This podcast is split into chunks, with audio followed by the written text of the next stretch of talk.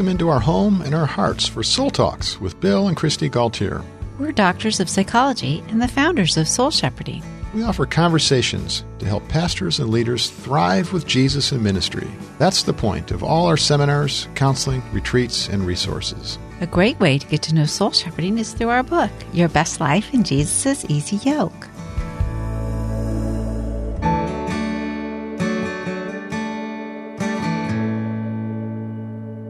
Kristi, we're still hearing from people that appreciated our series that we did on rest and uh, talked about sabbatical in that. And we're uh, along those lines. We're thankful for our friends Jim and Andrea Midling, who are both pastors at Church of the Open Door, uh, a large church there near Cleveland. And Jim was kind to endorse our sabbatical guide that he used for the time of renewal that he and Andrea enjoyed, which included spending a week on retreat with us and one of our spiritual formation and soul care retreats that we do in soul shepherding, five days of being unplugged for uh, deep experiences in the Lord and, and learning and growth in our walk with Jesus and in our soul care. And Jim said about the sabbatical guide for pastors, he said uh, he really appreciated the discernment questions and the uh, loving probes and the care that we provided to help him design a sabbatical that was replenishing of his soul and his marriage. Yeah, so proud of them for doing that. And others who do that. And really smart and wise for ministry couples to be proactive, not wait till there's a crisis, but really, you know, be intentional to care for their souls. And this has been a great ministry for us, helping pastors and uh, men and women in ministry to take sabbaticals, to advocate for them. And a number of cases, we've had uh, churches who will, will pay for this and so that their pastors can get a big space to unplug from their pastoral identity and, and rediscover who they are apart from being a pastor and just to uh, renew and refresh and, and heal and sometimes do some inner work through intensive counseling or sometimes it's more like retreat oriented for spiritual renewal. But it's such a good thing that really uh, can bless not only the pastor couple, but the church. So it's awesome that we get to do that. And uh, I, I, love when we get to do it together. You know, when we get to partner as co-counselors, co-soul uh, shepherds to bring encouragement and ministry to a pastor couple. And we have pastor couples that come to us from all over, not just on sabbatical, but other times they'll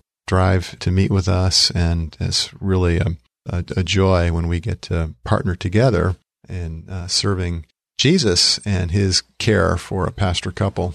God, it is a privilege when they trust us and we get to be ambassadors of the Lord to them, whether it's in a context of training, which we love to do, and giving them some equipping in an area, or whether it's in a context of just helping them design a space for them to connect with the Lord and reignite in their first love for Christ. And if it's giving them a tune up in their marriage or helping them grow in that way. And sometimes we do some deep therapy work. And that's what we're going to talk about today on Soul Talks. We're talking about when unconscious trauma causes conflict. Yeah, and it's, it's always a surprise, I think, to us when that happens. We don't tend to think about our unconscious very much. And I think we tend to kind of go along in life in our conscious, thinking that everything's pretty good and we've, you know, we're, we're working hard and we're healthy. And then all of a sudden we can find ourselves in a conflict and be surprised when we really take time to unpack the depth of the emotion. Yeah, sometimes emotion just bursts forth in a situation when we least expect it. And that can be uh, distressing in a relationship, uh, whether it's marriage or another family relationship or a friendship, when you get blindsided by emotion and maybe you uh, say some things you regret. Uh, it can be it can be hurtful. It can be a lot of conflict and damage that can be caused. We've learned, honey, and it's been really helpful to us that if we do a little archaeology, look and see, is there something that I'm feeling now that feels familiar to an experience of when I was younger, mm-hmm. to especially something that maybe was painful, very painful in childhood. Sometimes that can really give us some clues as to what's going on. Yeah, making those connections between ourself today and ourself as a child and our experiences today and our experiences as a child, a hurt or a conflict that we're dealing with today that is similar to something, uh, some sort of a pattern uh, in childhood. Those connections are can be very important in our healing and integrating the splits that we can have in our souls. Yeah. So this came up recently. We were working with a pastor couple uh, who had driven to meet with us and spent some time with us in some intensive sessions for counseling. Yeah, and they had a kind of a reoccurring conflict come up in their marriage where she was wanting more closeness and intimacy and attention from him. And it was kind of a perfect storm that came up because she got sick. And here at this time that she was feeling pain in her body and wanting comfort and closeness. He was avoiding her. Yeah. Because he didn't want to get sick and he, he was needing to prepare for his sermon and wanted to be healthy for that and uh, all of his work and leading. Yeah, and I think intellectually she knew that and understood that and wanted to be able to bless him in that. She didn't want him getting sick either. But inside, she was feeling like she felt as a little girl. And that for her was kind of a, a trigger for pain from her childhood. Yeah, because when she was little and she was sick, she would often be alone. And, you know, that's often the case, even well meaning parents who are caring for their children. I they don't want to get sick, and so they'll have their child, you know, be in the room. But when, if you're a, an extroverted uh, little girl or little boy, and there's hour after hour that you're alone, and, you know, maybe you want your mommy, that that can be uh, you feel rejected and abandoned and that can be very painful yeah so as we were talking about it she got in touch with how not only did she feel kind of rejected and abandoned when she was sick but she actually felt punished like as if she was bad for getting sick because mm-hmm. it was it was a stress on the family and on the relationship yeah and people don't often realize that when a child feels alone especially feels rejected or abandoned, they'll tend to go into shame. They'll tend to feel like something is wrong with me. I'm bad uh, because I'm too needy. I'm a burden. Or they'll, they'll personalize the impatience or frustration that their parent has and internalize that as something is wrong with me. And that, that goes into this place of shame. So that's what she was feeling, and it would, she was feeling it with her husband, not knowing that she was feeling it from a trigger of of all this childhood, you know, feeling of I, I, can't have any needs. I can't, you know, I can't ask for anything. I can't want anything. I'm, I'm bad for being sick and projecting all that into her relationship with her husband. Yeah. And so we help them to work that out by talking it out. And so helping her to just verbalize the experience and what happened and to take ownership of that without criticizing her husband like she had done in the first place, but to re go through it and repair the, the conflict that happened between the two of them so that they talked it out in a loving way and help him to listen and to not be defensive and so forth. Uh, but as she did that, she came to some more of a, especially with the empathy we were giving her, but to accept these emotions and this child part of her and then to make the, in fact make the connection that this sort of thing happened when she was a little girl. And that connection to that memory and then talking about the feelings in that context that really opened up her husband's compassion for her and because he had no idea that that was what was going on so he was able to express sympathy and love for her and that was really healing for her. But honey what about you know that we've got listeners who if they were to come to their husband and to share something like this that or they got in touch some with. Some men if they went to their wife maybe yeah, too. yeah. Goes both ways. Yeah you're right. Uh, if they were to share something that they got in touch with you know from a painful experience as a child that was affecting them in their relationship today they might get a, a harsh response like well that's ridiculous that was 35 years ago why you know why are you thinking that that's about what happened today that's you know that's not it at all you're an adult now Mm-hmm.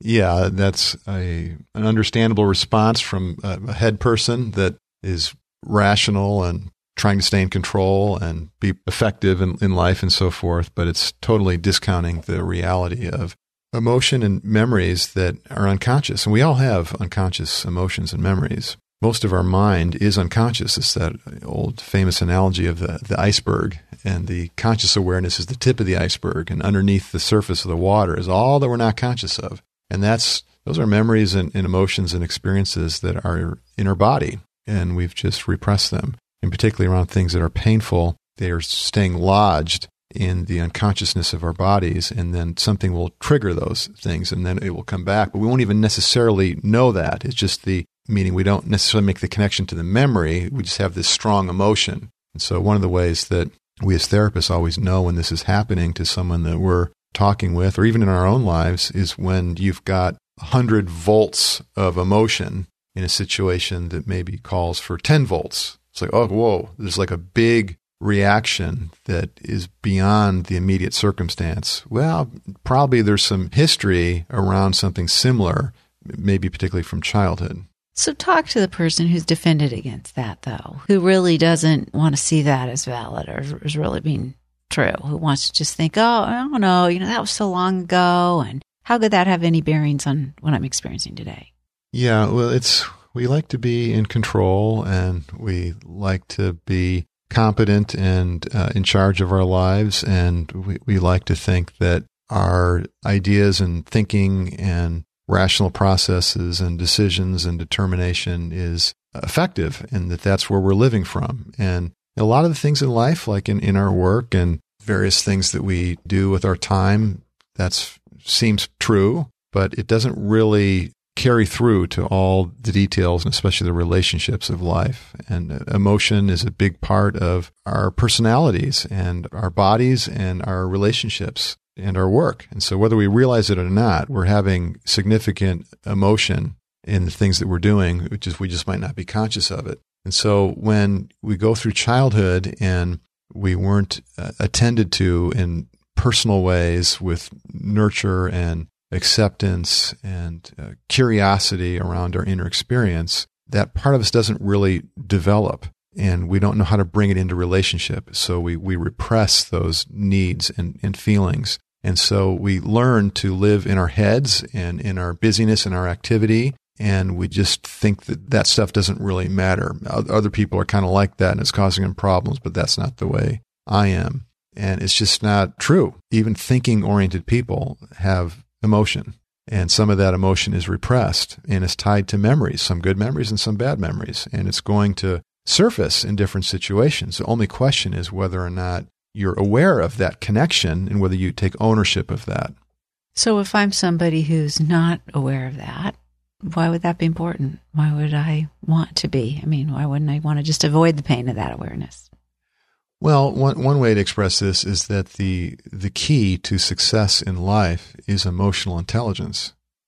So everything that we do in life, from our uh, obviously our relationships with our children and our siblings and other family members, our, of course, our spouse, people that we work with, people that go to church with, all of our relationships to be effective, uh, most effective in our relationships, we need uh, a good uh, emotional intelligence in our work, the decisions that we need to make, the people that we need to deal with, the things that we need to accomplish, whatever your work is. If you're working at a fast food restaurant, or you're uh, an accountant, or you're a teacher, or you're the uh, salesperson, or the president of a company, or the pastor, uh, whatever our work is, whatever our service is, if we lead Bible studies, or if we care for people in a counseling or, or spiritual direction context, all, all of these things require that we have an awareness of our emotions. And that's the cornerstone of emotional intelligence is self-awareness. And I mean, this has been studied in uh, people who are aware of, uh, able to articulate their feelings and do that in a way that is balanced and they're, uh, they're self-controlled about it. They're not like reactive. They're not like swinging real high, going real low, but they're able to, to moderate their emotions, but actually feel them and, and communicate clearly about what they feel. That is powerfully valuable in all of our relationships and all of our work and helps us to be more effective.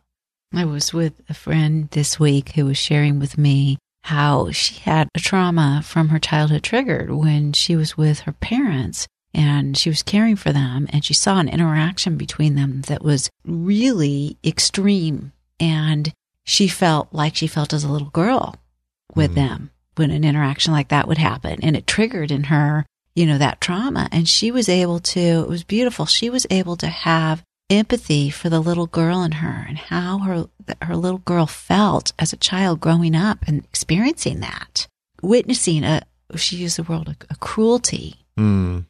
And I was so happy to hear her be able to have that empathy for her own child. And then she was able to bring that part of herself that was so traumatized by the cruelty she'd witnessed as a child, and here she was as an adult, you know, witnessing it again, uh, to Jesus.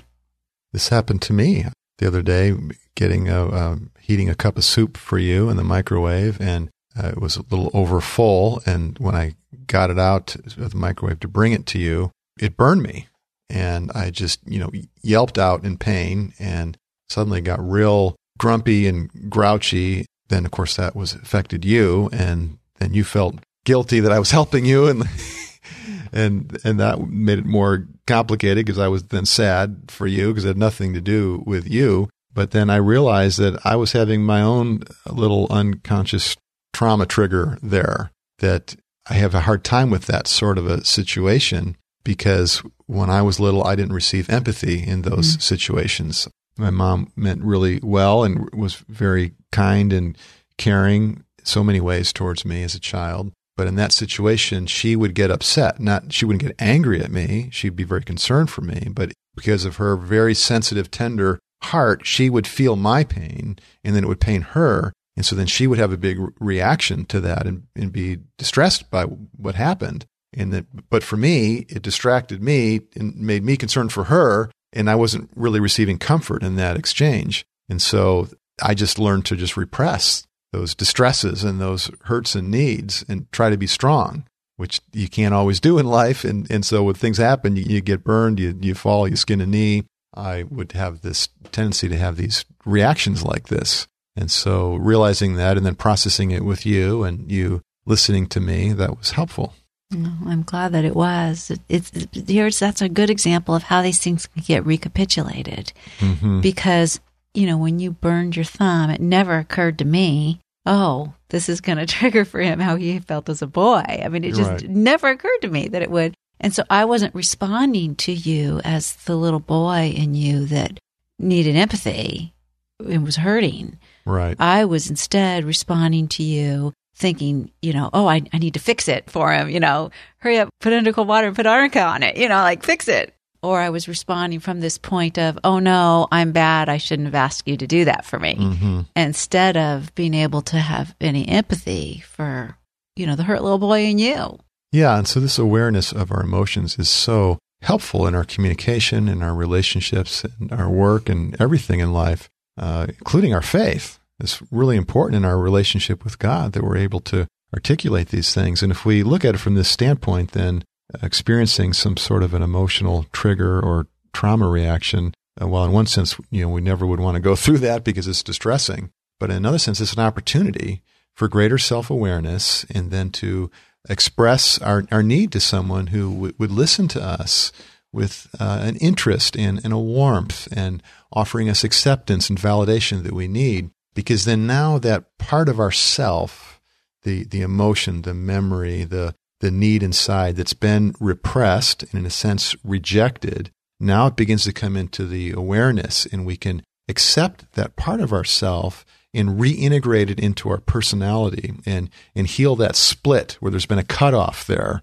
of that that emotion, that memory, that child part. And then when that's reintegrated into ourself, we can bring that into all that we are and all that we do, including our relationship with the Lord, which is exactly what the kind of thing that the psalmist does uh, and other men and women in the Bible who are examples. They model this sort of very authentic, vulnerable, honest prayer about the, the real life struggles and challenges and hurts and conflicts and putting emotion words to those things and, and crying out mm-hmm. to God about things. And as we are becoming more aware emotionally, it really helps us to mature and be more effective in everything that we do in life and ministry. Jesus, thank you. Thank you that you welcome the little children to you and that you go after the little children in us, the hurt children in us that need your touch, that you help us take your hand and Go to them with empathy, listen to them, grow in awareness, and bring them to you and your people in a context where we can be heard and receive empathy and understanding and, and healing for those areas where we've been hurt and we've repressed those and we've, we're living defended against those. And thank you that you help us to be able to become aware of what's going on in us so that we can own that and, and how it's playing out in a relationship and a conflict uh, in a way that's hurtful and stressful so that we can return back to a place of joy and connection and love. Continue this good work, Lord, in each of us and through us. Amen. Amen. Thank you for being a part of our soul shepherding community. Do you receive our weekly devotional emails? They're inspiring and free. You can sign up on soulshepherding.org. We love hearing your comment, questions, and requests for podcast topics. It's also a blessing when you share Soul Talks with a friend.